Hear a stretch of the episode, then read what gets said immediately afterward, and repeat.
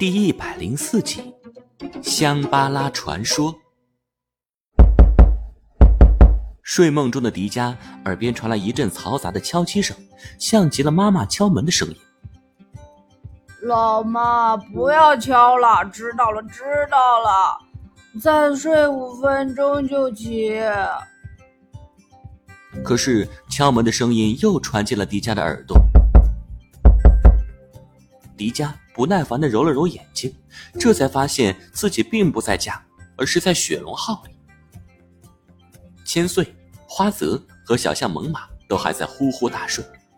雪龙号此时已经停在了森林里，车窗外聚集着一些不知名的巨大鸟类，它们长着巨大的鸟嘴，很长很长的脖子，少说得有三米高。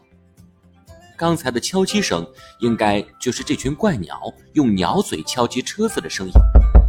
此时，千岁和花泽也相继醒了过来。妈妈呀，我们这是怎么了？难道我们成了这些鸟的俘虏？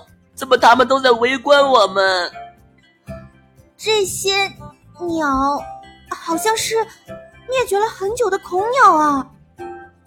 恐鸟是恐龙的亲戚吗？他们该不会想要吃掉我们吧？看你吓的！恐鸟看着很大，但它们只吃植物的叶子、果实和种子，不会吃肉的。千岁一边解释，一边试图重新启动雪龙号，尝试了几下都没能成功。看来燃料真的用尽了，剩下的路只能我们自己走了。不要吧！我们一出这车子，这群怪鸟会不会用鸟嘴敲击我们的脑袋呀？花泽，别那么胆小好吗？我看这群恐鸟刚才就是想叫醒我们，跟他们出去玩呢。嘿嘿，我正想活动活动筋骨呢。妈妈，妈妈！千岁再次展开那幅羊皮纸地图。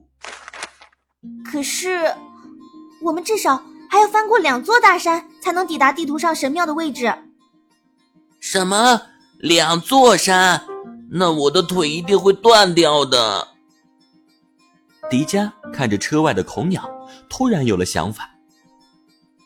有了，我们可以骑大鸟啊！什么？说着，迪迦就跳下车来，走到一只恐鸟面前。嗨，恐鸟大哥，可不可以辛苦一下，带我们一程？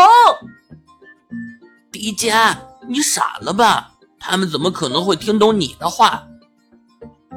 果然，巨大的恐鸟歪着脑袋看着迪迦，显然不懂迪迦想要干嘛。只见迪迦后退两三步，然后恭恭敬敬地向着恐鸟鞠了三个躬。恐鸟继续歪着脑袋看着他。不过，也学着迪迦后退三步，也向迪迦鞠了三个躬。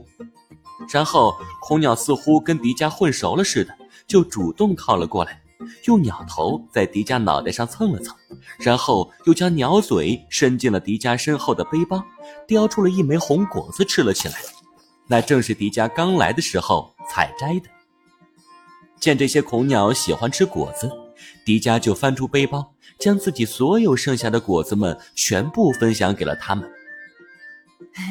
吃吧，吃吧！本来我还想将这些带回去给老妈尝一尝，现在看来她是没这个口福喽。